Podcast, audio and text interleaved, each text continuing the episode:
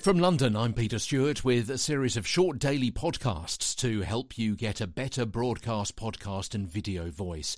Yesterday, the glottal sounds. Today, the velar sounds, which are created with the back part of the tongue. The, the, the dorsum is what it's actually called.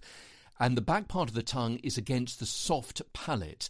That's the back part of the roof of your mouth. We've looked at this before. It's known also as the as the velum. Yeah. So it's used in sounds which are pronounced in words such as cats, go, singing, with the k and the g and the ng sound in sing. Cats go singing.